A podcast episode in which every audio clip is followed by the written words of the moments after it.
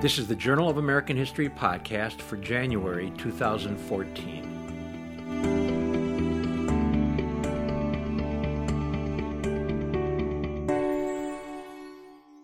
Richard Rubin is the author of Confederacy of Silence, A True Tale of the New Old South, a book that examines the complexities of Southern memory, largely based on Rubin's experience as a newspaper reporter in Greenwood, Mississippi in the late 1980s.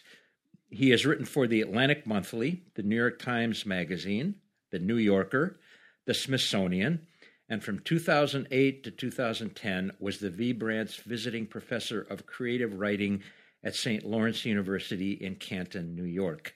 One of the things that I immediately liked about Richard when I went to his website is that there's a photograph of him with a very warm smile, and in the background is a beautiful harbor with a number of sailboats. and the caption under Richard's photograph is Richard Rubin with other people's boats. Now, how could you not like somebody that has a wonderful caption like that and also writes important books? Richard, welcome and thanks so much for taking the time to do this. Well, it's a pleasure to talk to you, Ed. Our conversation today focuses on Richard's 2013 book, The Last of the Doughboys The Forgotten Generation and Their Forgotten World War. Among the many virtues of the book is Rubin's gift to readers of his conversations with the last remaining American veterans of the Great War, all of them now past. His book is more than this, although just these stories would have made a valuable book. Rubin has woven these stories together into his careful excavation of the layers of remembrance and forgetfulness of the Great War in the United States. The result is a book that appears at the perfect time, just in advance of the centennial of this first global war. So, Richard, let me start by asking you uh, in your first pages, you write, uh, these are your words, on the field of American memory, World War I occupies the slim no man's land between the archaic and the modern. Could you talk a little bit about that no man's land and how you envision it between the archaic and the modern? Well, you know, World War One is the first war that, uh, first of all, was captured uh, with technology that we recognize. You know, the Civil War we all know those beautiful sepia toned carte de visite uh, that uh, everybody took before they marched off to battle. And we all know Mathew Brady's photos of the dead at Antietam, for instance, and things like that. But World War One was a war for which we had motion pictures and sound recordings. And it's a war that featured weaponry that we now recognize uh, machine guns, airplanes, uh, tanks, things like that. And so, in a way, uh, in a lot of ways, actually, it, it really is the first modern war. And yet, looking back at it now, it seems so so long ago and so removed from our experience of life today. And and that's not a, a new thing either. I uh, mentioned in the book that um, back around 1974, 75, when I was seven or eight years old, uh, driving into the city um, with my mother from Westchester County, New York, and we were on the Major Deegan Expressway, and she pointed up at the Bronx VA hospital as we passed it, and she said that there were still men in that hospital who had never recovered from being gassed in World War One, and that seemed impossible to me because even back then, uh, in the mid 1970s, uh, World War One seemed uh, so distant uh, in our past as to be unreachable.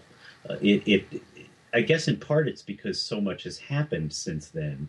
Um, and so much has changed since then. But the First World War, in fact, was the catalyst for those changes that have now rendered the world it occupied nearly unrecognizable to us.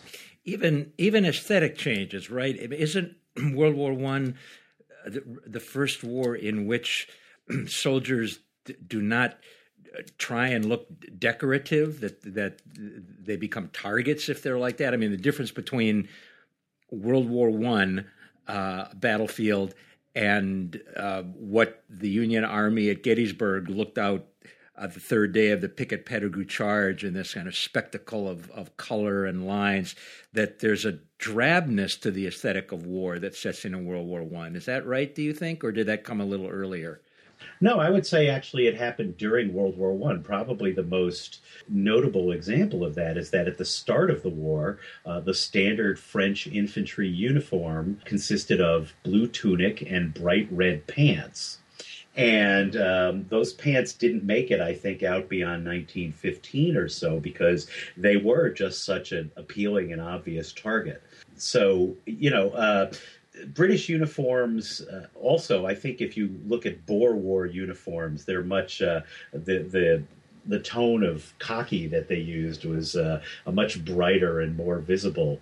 And uh, so, yeah, I would say I would say you're right. There, of course, there were a lot of uniforms that were throwbacks to earlier times. There were a lot of uh, people who fought as zouaves, for instance, in World War One, which is a wonderful old term that applies to uh, North African soldiers who went into battle wearing short tunics and balloon pants and fezes on their heads. Uh, this was actually a popular uniform for certain particularly jaunty units in the Civil War the American Civil War. Uh, the Zouaves who fought in World War One were actual Zouaves from North Africa, and these were the uniforms that, of course, they would wear as a matter uh, as a matter of course. There were uh, a lot of Scottish soldiers went into battle uh, in full Highland regalia, including kilts, things like that. But I, I think that as the war dragged on and trench warfare became what we all know it, it was um, these uniforms uh, became increasingly uh, impractical. Probably uh, one of the classic images of that war that I think everybody thinks of when they think about that war is the Pickelhaube, the spiked German helmet. Uh, which goes way back in Germany, back before even the Franco Prussian War. It, it's interesting, a lot of people uh, used that in propaganda posters as an illustration of the barbarity of Germans, as if the spike on top of the helmet was an additional weapon that they can use, when it was it was strictly decorative.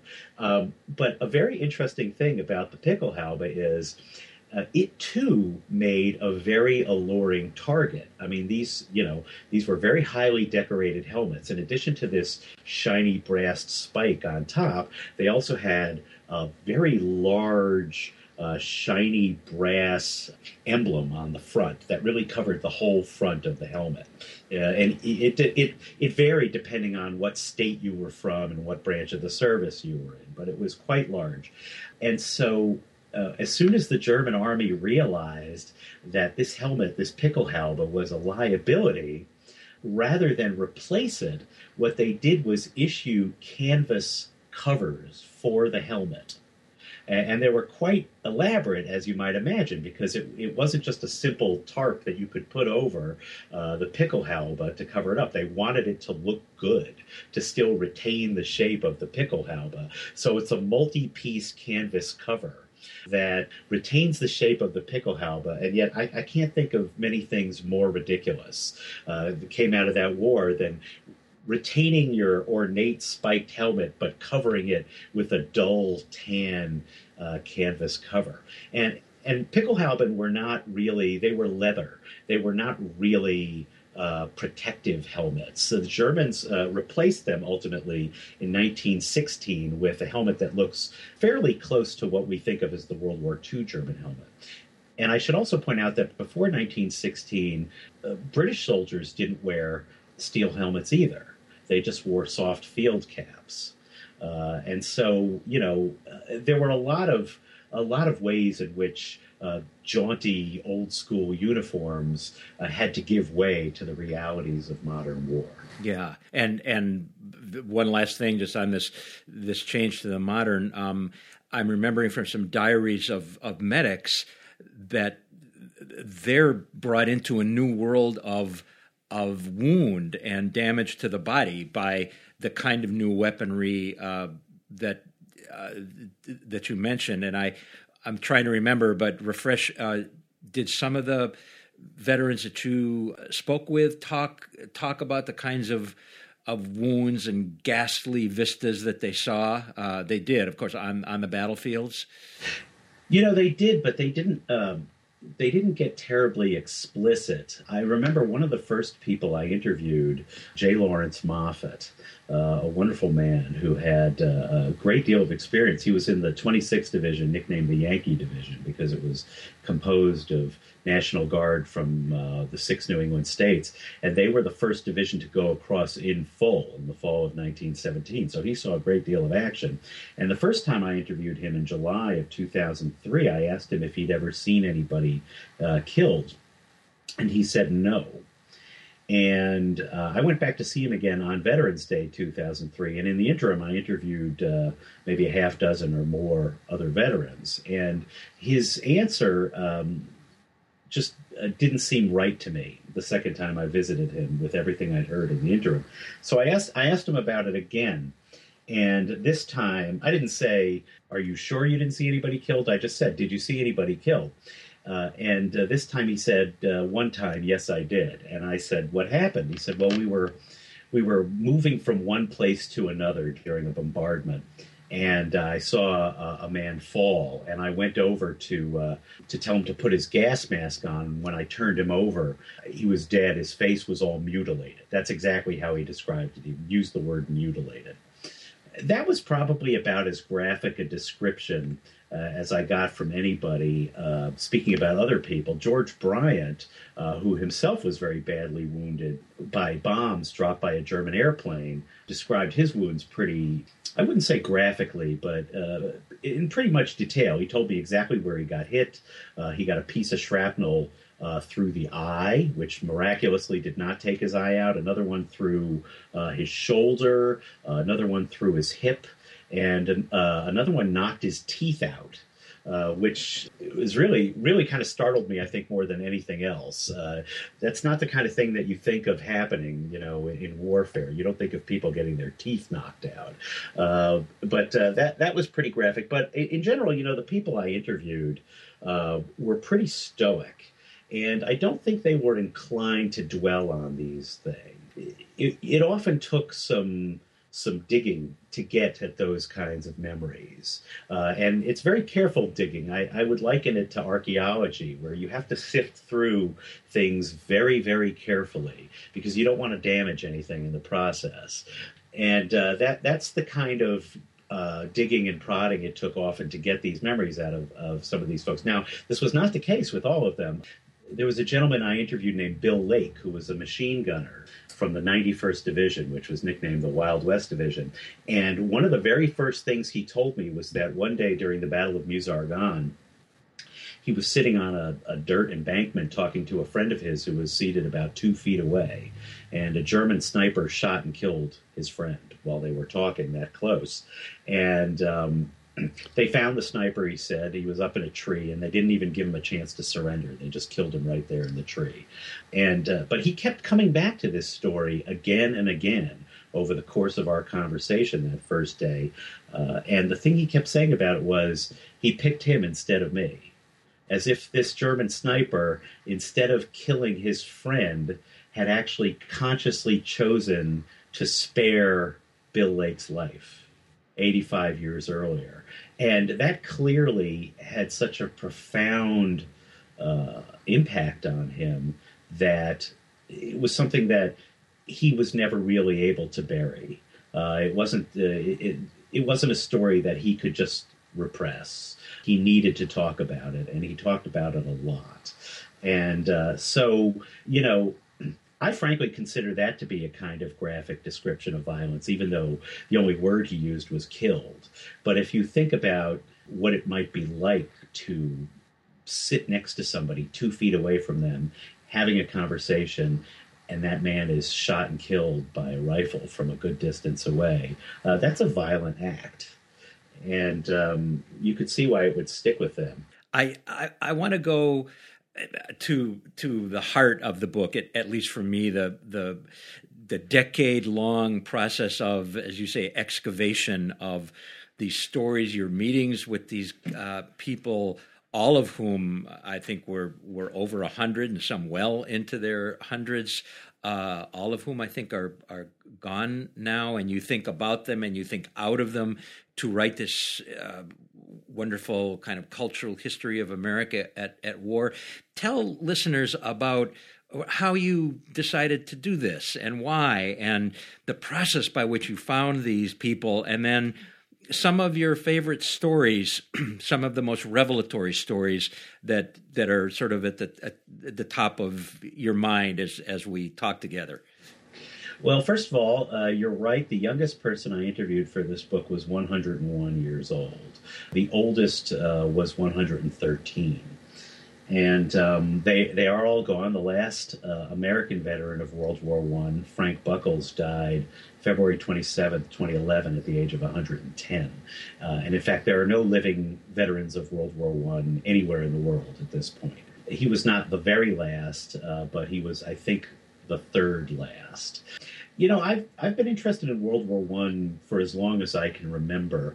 One of the reasons I've been interested in it, I think, is because it's it's so overlooked in this country today. I was born in 1967, and so really from my earliest consciousness, this was true. Um, but I also noticed that everywhere I went, there were monuments to World War One. So I figured that once upon a time, this was very important uh, to us and to our national identity, and I wondered why this was no longer the case. Back in early 2003, I was uh, supposed to be at work on a different book, actually, about genealogy, and I was procrastinating, which is something that writers do very well. Uh, and I was listening to WNYC. I lived in Manhattan at that time, and I was listening to WNYC, the public radio station. And the guest that day on the show I was listening to uh, was speaking about the World War II generation.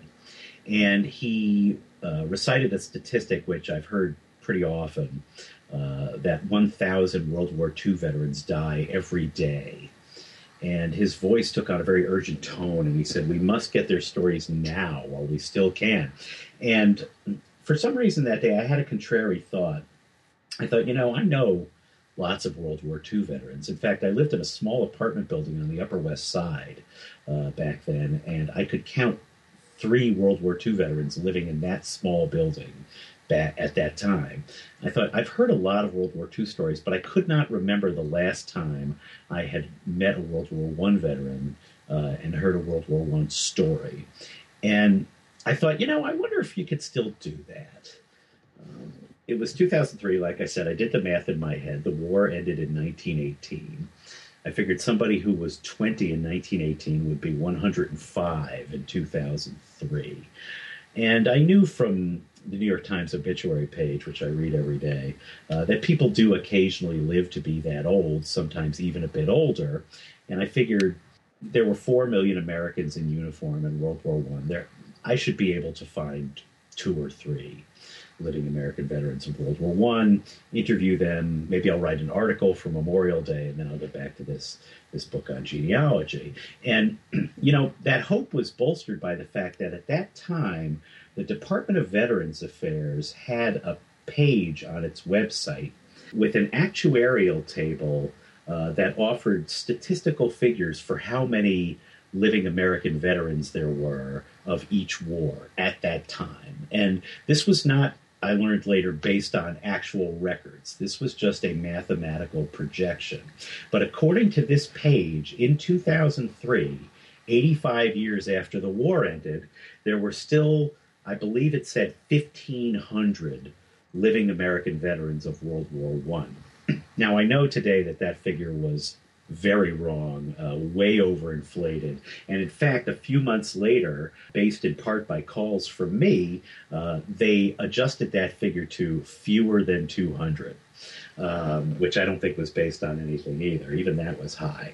Uh, I thought the VA would be a good place to start. I figured that they would have a pretty good database of living American veterans of World War One, and in my naivete, I also figured that they would be happy to share this information with me. And I was quickly disabused of that notion. I was told that um, privacy regulations uh, prohibited them from sharing any kind of information of that nature, um, but that in any event, they didn't have any such database, which I found particularly surprising.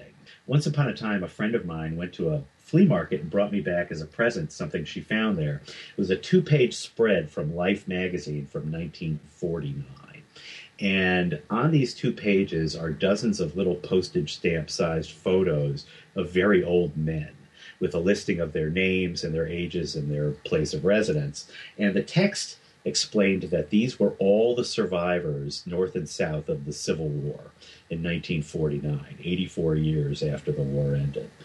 And I can't to this day imagine how Life magazine could find them in 1949, but the federal government had no record of living World War One veterans in 2003. I, I, I, it's mystifying to me, um, but I do believe that that they really didn't have these records uh, because about three years afterward, I started getting calls from people at the VA asking me if I had a list of living American veterans of World War One and if I would share it with them. Uh, which I did, even though, to be honest with you, I was kind of miffed at the VA because uh, they told me they didn't have any records except possibly pension records. And I asked them if they would do a blind mailing on my behalf to people who might be on those pension rolls, you know, uh, just giving them my name and address, and I didn't need to have anybody's name and address. And they wouldn't even do that, even though I offered to pay for the mailing. Uh, so, you know, I, I, struck out on my own and I started doing it pretty haphazardly. I I called um, VA hospitals and nursing homes and VFW posts, American Legion posts. Uh, interesting thing about VFW and the American Legion is that they don't they don't have any kind of centralized records. Uh, you have to call post by post, and that just wasn't going to work after a while. And this went on for probably about three months until I finally got my first really lucky break in this search, and it came from the government of France. You know, with the they they the government of France in 1998 started awarding the Legion of Honor, their highest decoration, to uh, living American veterans who could prove that they had served on French soil during World War One and they had the resources to undertake an intensive search. Uh, they enlisted the VFW and the American Legion. They ran ads in newspapers and magazines around the country. And in 1998 99, they identified about 550 or so eligible veterans and gave out uh, 550 or so legions of honor. And they kept very good records. They did not keep track of who was still living and who had passed away. But I was very fortunate to be put in touch with an adjutant there, a gentleman named Nam Do Kao who's half French, half Vietnamese. And he was scheduled to be rotated back to Paris uh, in just a few weeks' time, but uh, he was so moved by what I was trying to do that in his free time he photocopied all 550 or so applications and then FedEx them to me. Uh, and he would not take a dime for any of this. Um, and so I, I, got my first big break in the search for uh, American World War One veterans from the government of France, and and at a time pretty poor Franco-American relations. You might recall that the spring of 2003 was the spring of freedom fries and things like that. Uh, but without without the government of France, this book wouldn't exist. And how many veterans uh, did you end up interviewing? Well, that's an interesting question because that comes down to the question of what what is a veteran or who is a veteran? And I, address, I address that question in the book. I tell the story, for instance, of Harold Gardner from Chalkonut, Pennsylvania, who was uh, received a draft notice and showed up at the train station in Binghamton, New York, and was issued a, a, pair of socks and an army blanket and was sitting on the train waiting for it to pull out of the station when an officer came on board and told them the armistice had been signed that morning and they could all go home. My favorite part is that nobody moved for a while because they all thought it was a joke. And uh, so, you know, is he a World War One veteran? It, it's, uh, you know, I, I don't know that I can even answer that question, but I interviewed about three dozen men and women in, in total. Mm-hmm. Are there particular stories that continue to, to come back to you from your conversations with them, uh, continue to haunt you, perhaps? Oh, yeah, quite a few. I mean, that story I told you about Bill Lake, I, I, think about that all the time. You know, just what that must have been like, and the fact that he carried that around literally for a number, uh, for another 86 years. He had, uh, there are a lot of stories connected to him that are not necessarily connected directly to the war. For instance, I got to visit with him twice And something I liked to do with people when I got to visit with them more than once was ask them a lot of the same questions a second time to see if their answers would change or maybe they'd reveal more details. Um, and when I first visited with him, one of the first questions I asked him, and one of the first questions I asked anybody, is what were your parents' names? And there was a, a really um, uncomfortable moment when I said, What were your parents' names? And he said, My dad. And his face took on a very pained expression, and he was quiet for a moment. He said, You know, my dad died when I was five or six years old. And he, t- told me that his father, he'd grown up in Missouri, and his father had gone off to Oklahoma to check out some land for homesteading. That's how long ago this was. People still homesteaded back then. And his father had gotten very sick. He'd gotten pneumonia or something and had come home just in time to die. And he could not summon his father's name, his own father's name. And it was a very, it was a very painful moment. And when I visited him again six months later, I asked him, uh, What was your father's name?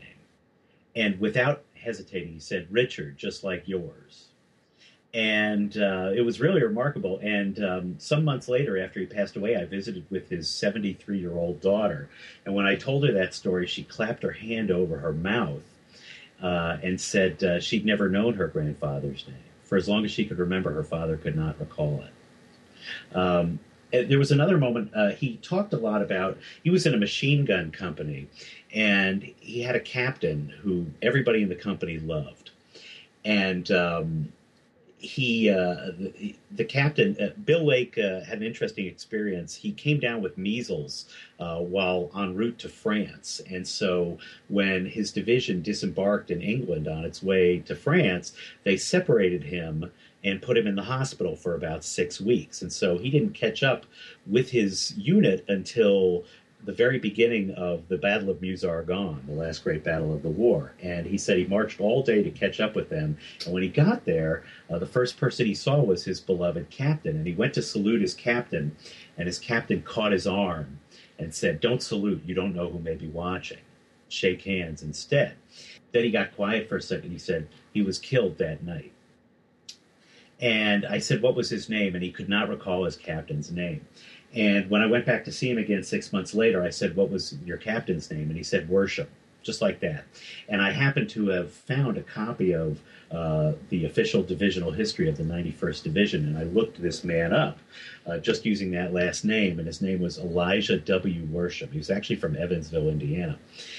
I Googled that name, and on somebody's genealogical website, uh, there was a letter that Captain Worsham's replacement wrote home to a friend of his in Evansville who had inquired about how the captain had died. A really beautiful letter, which I which I quote in full in the book, and it really paints a beautiful picture of this this captain who was killed. And I wouldn't have I wouldn't have known any of that if I hadn't tried again and asked him uh, what was your captain's name, and if that had been if that hadn't been a particularly good day for his memory. So there are a lot of the stories that I remember best from talking to these people are not necessarily purely stories that they told. The stories they told were sort of the seed of what I remember uh, of of what became a very memorable story to me. Uh, but things went on uh, from there. Uh, probably the best example of that is Eugene Lee, a gentleman from Syracuse, New York, who was the last survivor of the Battle of Belleau Wood and uh, it was a very interesting story related to his service. He enlisted in the Marines as soon as America entered the war. He had just turned 18 and um, dropped out of high school to enlist in the Marines. And his uh, regiment was one of the very first American outfits to be sent to France. And at the Battle of Belleau Wood on June 12, 1918, he was shot through the wrist. And even though it was a bad wound, he refused to allow himself to be evacuated until he helped evacuate more seriously wounded Marines, for which he was later awarded the Silver Star. And while he was recuperating in the hospital, he became friends with another Marine who had been wounded at Belleau Wood named Joe Winook. And they became they became very, very close friends. And when it came time for the two of them to be sent back to the front, Joe Winook requested a transfer to Eugene Lee's company so they could serve together. And they got back just in time for Meuse-Argonne. Uh, and saw some terrible action there. Well, when Eugene Lee was shot through the wrist on June 12, 1918, he dropped his mess kit.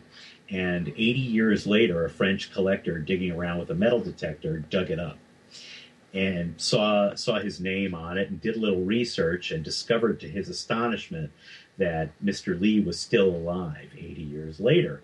He actually sent a picture of it to Mr. Lee to confirm that this was his. And Mr. Lee did confirm this. And then this French collector, rather than returning it to Eugene Lee 80 years later, sold it on eBay. I, I was told this story by a friend of Mr. Lee's, much younger friend named Jim Casey, uh, who'd served in the Marines in the 50s. And uh, he showed me this picture, and I asked him if he knew who had the mess kit cover at that point, and he said he didn't. But if I got to France, I should look up a couple of people and and maybe they could tell me something about it. And I did look these people up. They all claim not to know anything about who had it.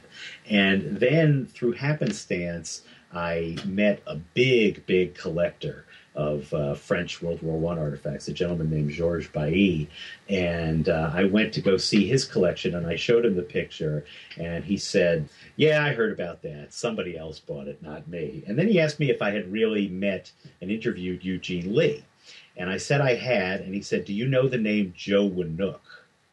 And I just kind of stared at him for a second, mystified, and I said, "I do, but how do you know about Joe Winook?" And he went and he dug through this drawer, this big drawer he had full of cutlery, uh, World War One cutlery that he had uh, found rooting around Belleau Wood, and he found a fork, and he brought it over and handed it to me, and it was Joe Winook's fork, that he had dropped at Belleau Wood during that battle, and he he had an index card that corresponded to this fork. Everything he had in his collection had its own card, uh, full of information. And he found that fork in 1993, and even before Google had been able to find all kinds of information on Joe Winook based on that. But the one piece of the story he didn't have that I did have was that Joe Winook was killed on the last night of the war. Mm. Mm uh, by a random German shell that had been just thrown up from a few miles away. And, um, you know, that I didn't have that full story until five and a half years after I met Mr. Lee. And he died just a few months after I interviewed him. So these are the stories that I, that I remember the best. I mean, yeah, yeah. yeah. Go ahead. Uh, I was going to say George Bryant, whom I mentioned earlier. I probably, in terms of just raw war stories, I probably remember his the very best because they were the most dramatic and traumatic. He was the only person I interviewed out of out of the three dozen or so men and women I interviewed who actually got emotional in the process of talking to me. He broke down and cried at one point, recalling uh, men from his battery. He was in uh, in uh, the 76 Field Artillery, and he was recalling men in his battery who were killed on the last night of the war. He just broke down and started sobbing. He had a lot of very dramatic stories, like like about the time that a German airplane flew over and dropped several bombs on them, uh, and he got hit. He said by everyone. But uh, you know, for the most part, as I said, the people I interviewed were very, very stoic. And so the stories they would tell didn't tend to glamorize warfare or what they'd seen or play up the drama. Just to give you a one example of that, uh, Laurence Moffitt, who I mentioned earlier, had been in the Yankee division. Um, I asked him if he'd ever been gassed. And he said, Oh, yes, all the time. Practically all the shells had gas in them. And I just kind of stared at him for a minute because um, he was only the second person I ever interviewed, and, and I hadn't expected to get something like that so early on. And I said, What was that like? And he said, Oh, it wasn't too bad. I just lost my voice for a few days and eventually it would come back. I never went to medical for it. Now, if you know anything at all about what mustard gas and chlorine gas and phosgene gas did to people in World War One, it was a lot worse than that. Um, I, I defy you to find another book with a description of the effects of poison gas where you know laryngitis is listed high up on the list of, of effects. But that's just the kind of guy he was. He told me several times nothing had ever been hard for him. And knowing what he saw during the war, I know that's not true, but that's just that was just his outlook on life. A lot of the most dramatic stories that are still with me uh, are kind of indirect results of my interviews with these people rather than direct. Sure, sure. I want to go back to uh, your your uh, mention of being overseas and ask you to talk a little bit about sort of having these voices in your head, but being on these these charged ground. You mentioned, and this reminded me very much of my own travels uh, in in Eastern Europe to uh, to Holocaust sites. You say the Earth is constantly regurgitating the detritus of that war, and it reminded me of of something I should have known earlier than I did, but some years ago when I read about the the number of people that still to this day are being killed by World War One uh, ordnance, farmers and and all of that. Uh, what was it like to be at, at these places and to have this ground, you know, still really living in a way? It, it had to be a, a, a quite visceral experience with these voices in your head. Well, you know, honestly, I was completely unprepared for it. You, you and I are Americans, and the last war to be fought on our soil here was the Civil War. If you go to, um, I once lived in Memphis for a couple years and spent a lot of time at Shiloh, which is a beautiful, beautiful place. And they really don't look like battlefields. They look like beautiful national parks with a lot of monuments. Uh, this is not what what France is like. Uh, World War One was so uh, vast, and so uh, so much was dropped on it in terms of weaponry, and so many people were killed in that war, and it drained the country's resources to such an extent that after the war, France had neither the men nor the resources to reclaim the land that had been destroyed during the war. And so uh, it was just left as it was. And what this means is that in certain parts of France, every patch of woods you walk into is still riddled with trenches you might not know at very first glance that they're trenches, but I would say a few seconds into the experience, you will know. They look some, to some extent like dry creek beds, but they're much narrower and much deeper than your typical uh, dry creek bed, and they zigzag this way and that, you know, every 10 yards or so, and they intersect with a lot of other dry creek beds. There's no mistaking them for that. They're they're indisputably trenches. And what's more, the Germans actually built their trenches with concrete. So those trenches are still in excellent condition and cannot be mistaken for anything else. I stepped into a patch of woods once at Verdun, and the forest floor was dimpled to the extent that there was not even a square yard of flat ground.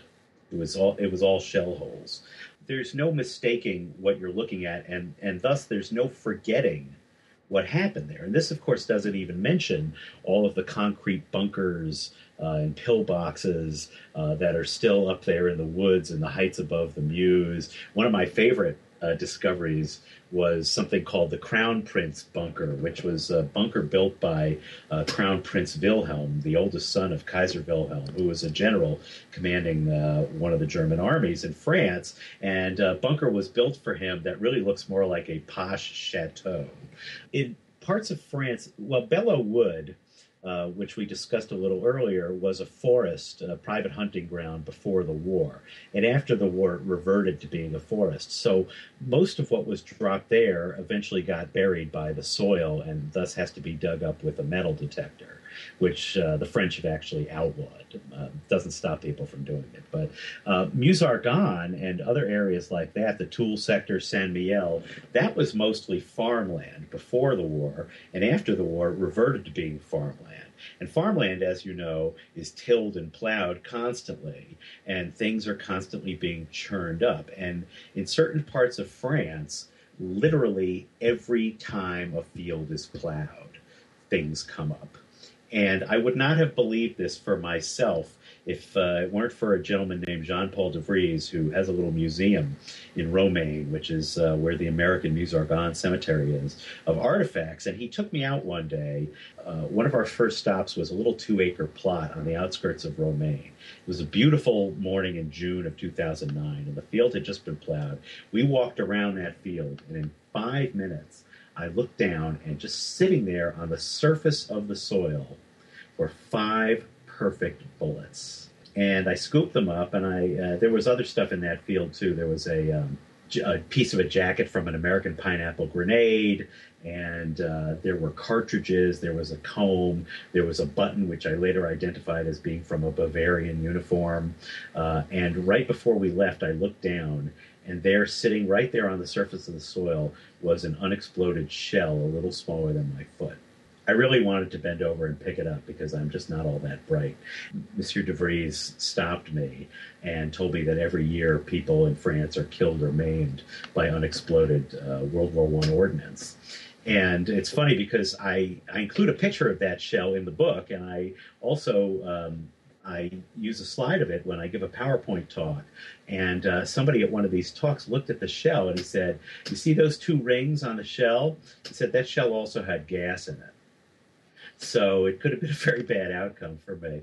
In another field, uh, maybe an hour and a half away, one morning, uh, in about 15 minutes, I found enough World War One shrapnel to fill a, a, shopping bag. It's just, and these are not special days. Probably one of the most interesting things was uh, Mr. DeVries took me through a, a, a little sparse uh, patch of woods and uh, also part of the Meuse-Argonne battlefield, and found a lot of stuff. There was a German bottle, and there were conical caps that went on mortars and things like that. And there had been a storm a couple of days earlier, and a big old tree had been felled. And he got very excited when he saw this, and he rushed over and he beckoned for me to follow. And there was this big thicket of roots, maybe 20 feet in diameter. And he walked up to the roots and he pointed to me. There were these shiny little spots in it there were bullets in this thicket of roots, dozens and dozens of bullets. And he told me that the tree's roots draw them up out of the soil with water, and they get trapped in this tangle of roots. And then when the tree falls, it's all exposed. Kind of a beautiful metaphor in a way, I think, for how the war is is you know just below the surface, and it just takes one little act to bring it up. But experts say that this kind of stuff is going to continue popping up in France for the next two or three hundred years. My goodness. Well, th- let's think about uh, what you just said that this stuff keeps popping up. Uh, now, think about the tension between forgetfulness and and remembrance. Uh, you use the term uh, "forgotten" twice in your subtitle, "The Forgotten Generation." And their forgotten world war you also uh, say in, in the book to readers, uh, these are your your words, uh, uh, that the book is about Americans' experience of the war at the front, behind the lines, and at home, how it infiltrated, influenced, shaped, and determined every last facet of life in the United States. So readers can can learn from your book about that. But this is the part I'd like you to, to talk about as we kind of think about concluding the conversation and how it continues to do so to this day. So, on one hand, there is a forgottenness about the war, how monuments become invisible even though they're in plain sight, how the war is not at the forefront of our memory, and yet it it lingers beneath the surface, I'm guessing you're meaning, and continues to do so to this day. Can you talk a little about that dissonance, why it's been forgotten, how it lingers on, and maybe in conclusion, what your expectations and hopes are for these centennial years. Well, you know, the why is not such a simple question. The the obvious answer that people always um, arrive at is that, well, it just got upstaged by World War II. But that kind of thing doesn't just happen especially not something on the scale of World War One. Remember that this was a war we were only in for 19 months, but in those 19 months, we lost 117,000 Americans. So this was no small war. At home, the war touched really every corner of American life. It's it's not like today when uh, you know a war can be going on halfway around the world, but it doesn't really interrupt uh, our daily transaction of life. The war touched everything in this country. I posit in the book my belief about why Americans have forgotten World War One. It goes back to that figure I gave you of 117,000 dead uh, in just 19 months. You know, World War One was not World War Two. We were not attacked. Uh, there was no Pearl Harbor. And um, the war, in fact, was extremely controversial in this country all the way up until the very moment we entered it. The only reason it stopped being controversial was that there was no room for dissent in this country from April 6, 1917 on. Uh, and people who uh, objected to the war and spoke out against it were jailed in many cases. And so um, that dissent was just quashed. But, you know, after the war, uh, and after the haze of war burned away, after the parade stopped, people looked at that figure, 117,000, and it wasn't just 117,000. A great many people who uh, managed to come home from the war alive were still broken uh, they'd lost limbs. A great many people had been exposed to gas, which weakened their lungs and just took more time to kill them. Even though they, they didn't die before November 11th, 1918, they did ultimately die prematurely as casualties of that war. People were blinded. Uh, there was an awful lot of PTSD. Uh, that was not recognized as such, uh, and there was no there were no treatments available for it and really no understanding of it. So there were a great many suicides uh, of World War One veterans in this country, and people looked at that and they thought, what was that all for? You know, to make the world safe for democracy, quote unquote. Is the world safe for democracy now? Of course it's not uh, Americans reacted as uh, as a lot of people might by withdrawing. They became uh, uh, isolationists. They withdrew into themselves. They didn't want to have anything to do with foreign entanglements, and they didn't want to think about that war anymore. They didn't want to talk about it. And so, at a certain point, uh, in I would peg it probably around the onset of the Depression. Americans just really stopped writing about that war. Uh, for a good while after the war, there were quite a few memoirs that were written and published in accounts. Uh, but after around 1929 or so, people stopped writing about the war. People stopped talking about it. They stopped building monuments to that war. That doesn't mean, though, that uh, everybody stopped talking about the war. For one thing, the British never stopped talking about it. In fact, as the, they get more and more distance from the war, they talk about it more and more. They kept writing their accounts of the war, and their accounts kept finding their way to America. And those were the only accounts uh, that of World War One that found their way to America you know from the Great Depression on for many many years, and uh, so Americans who were still interested in reading about the war had only British accounts to tell them about it, and British accounts of the war back then, and to a certain extent to this day, are not very charitable toward Americans. The British were very angry that America did not enter the war in 1914 that we waited until 1917, and that we refused to serve under British generals in the trenches, like uh, British colonial and Dominion troops did. And so, British accounts of that war that were published back then, and to a, to an extent today, really downplay America's contribution to that war. Uh, they say America entered very late. They didn't show up in time to do anything. Uh, their troops were undisciplined and poorly trained. Their officers were no good, and on and on and on. And unfortunately, I think a lot of Americans internalized that. That has become the narrative of World War One that most Americans recognize to the extent that they recognize any narrative of that war. Um, and it's tragic, really, because uh, you know America uh, really played a very, very important role in that war. It's undeniable that it would have come out differently had America not gotten involved, and yet most Americans have forgotten that uh, today. And I think I think that that plays a very big role in that war being forgotten. I mean, think about what Americans think about today when we think about World War One. We think about Flanders Fields. Well, Americans didn't fight in Flanders Fields for the most part. We fought uh, in Champagne, we fought in Lorraine, but we did not, for the most part, fight in Flanders Fields. Uh, we did not go over the top kicking soccer balls. We didn't write very much poetry uh, during the war, but these are the images. We didn't fight at the Somme, but these are the images that Americans have of World War One, and their Americans are excluded from those images. So, um, you know, you asked uh, uh, what my hopes are for uh, the centennial. I think my fondest hopes are that Americans somehow rediscover uh, their part in World War One and that um, you know we we and I'm not saying that we should necessarily celebrate it. I, to be perfectly honest with you, am not entirely sure that America should have entered World War One. Um, you know, I go back and forth on it. I would say at best I'm ambivalent about it. But but you know, you can't change the past. We were in that war. Uh, it was one of the most influential things that's ever happened in human history, and we did play a very big part in it, a very important part in it. And I think that we need to recognize that. Um, you know, this generation I labeled the forgotten generation.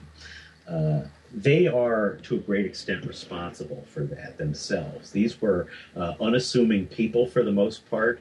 They grew up in very difficult circumstances. Um, uh, they grew up, uh, almost everybody I talked to, it seems, lost a sibling in childhood. And a very, very great number of people I spoke to lost their fathers in childhood. Uh, they grew up uh, believing life was hard and that it would be hard and that everybody had it the same way. And for the most part, it seems to me they weren't comfortable calling attention to themselves and their troubles and what they had been through. And uh, you know, so when they came back home, there were those parades that lasted a few months, and then then they had to get uh, set about the business of building their lives over again. There was no GI Bill of Rights for them. Um, many had lost their businesses or their farms had gone to ruin while they'd been off, and they they had nobody to depend on but themselves. Uh, and then the World War II generation comes along, and the World War I generation, the forgotten generation, who were the parents of what we now call the greatest generation, wanted to make sure that their children didn't have it as hard as they did. And they rallied, and they're the people who got the GI Bill of Rights passed. And the World War II generation came home and they were celebrated uh, for their accomplishments, as well they should have been. Um, and uh, uh, they pretty much sucked up all the oxygen in the room. And, and the world, it wasn't in the nature of the World War I generation, this forgotten generation, to protest. Uh, these were, after all, their children. But I, I will say that um, uh, I, I certainly am extremely grateful to the World War One generation for everything that they accomplished. I mean, I'm Jewish, and I fully recognize the fact that uh, if it weren't for the World War II generation, I might not well exist uh, because maybe Germany would have conquered America too, and my parents, who were children at the at the time, would have been killed. Um, so I'm certainly not going to denigrate the accomplishments of the World War II generation, but to call them the greatest generation because they grew up during the Depression and then went off and fought and won World War II, I think is to really take a lot away from other generations. I mean, yes, they grew up during the Great Depression, but who clothed and fed and housed them during that Depression? It was this World War One generation who went off and fought another war and came back, and there was no GI Bill of Rights or any kind of support for them. And so um, that's the other thing, I guess, that I hope comes out of uh, uh, of these centennial celebrations is not just that we remember what America did in World War One, but that we remember what Americans did in World War One and who these Americans were. Yeah, that's that's very well said, and I, I share that hope. And uh, if if it happens, your book will certainly play uh, an important role in that excavation. Uh, we've been talking today on this podcast with Richard Rubin, author of the 2013 book "The Last of the Doughboys: The Forgotten Generation." and their forgotten world war. And let me just, in closing, tell listeners uh, that the website f- for this book contains some uh, short uh, uh video of uh, some of the interviews that Richard has done with World War I veterans now past. Richard, thank you so much for taking the time. It's been a joy, and uh, I look forward, hopefully, to seeing you in Bloomington someday. Well, I'd be delighted to come. I, you know, I, am starting to get invitations to speak all over the country, and if anybody listening to this wants to have me um, come speak uh, uh, near them, I'd be delighted to do it. I, it's always a very, very uh, gratifying experience for me to go speak and meet people because what I have found if I can just take a moment to say this, is that this this war and this generation have been overlooked, and there are people out there who are tremendously grateful for any attention it gets. And when I speak, almost always people show up whose fathers or grandfathers or uncles were in the war, and they bring um, they bring photos, they bring trench art, uh, they bring scrapbooks. Uh, somebody brought their father's helmet to a recent talk, uh, and it's really it's really wonderful to see uh, these people um, getting in touch with their ancestors and with their heritage in this way. And let me just mention also that I actually videotaped every interview I did. And eventually, I intend to have clips from every interview up on the website, which is thelastofthedoughboys.com.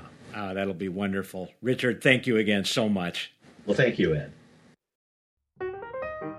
This podcast is produced by the Journal of American History, the leading scholarly publication and the journal of record in American history. Visit us on the web at www.journalofamericanhistory.org. Support the journal by becoming a member of the Organization of American Historians. To join, call us at 812 855 7311 or visit us online at www.oah.org. In addition to receiving the journal four times a year, OAH members have access to a growing number of member benefits, ranging from discounts on a wide variety of insurance products to discounted subscriptions to the ACLS Humanities ebook library to reduced registration fees for the annual meeting held every spring.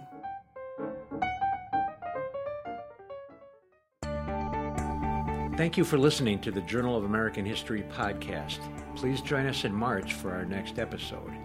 If you have any questions or comments, please email us at jahcast at oah.org.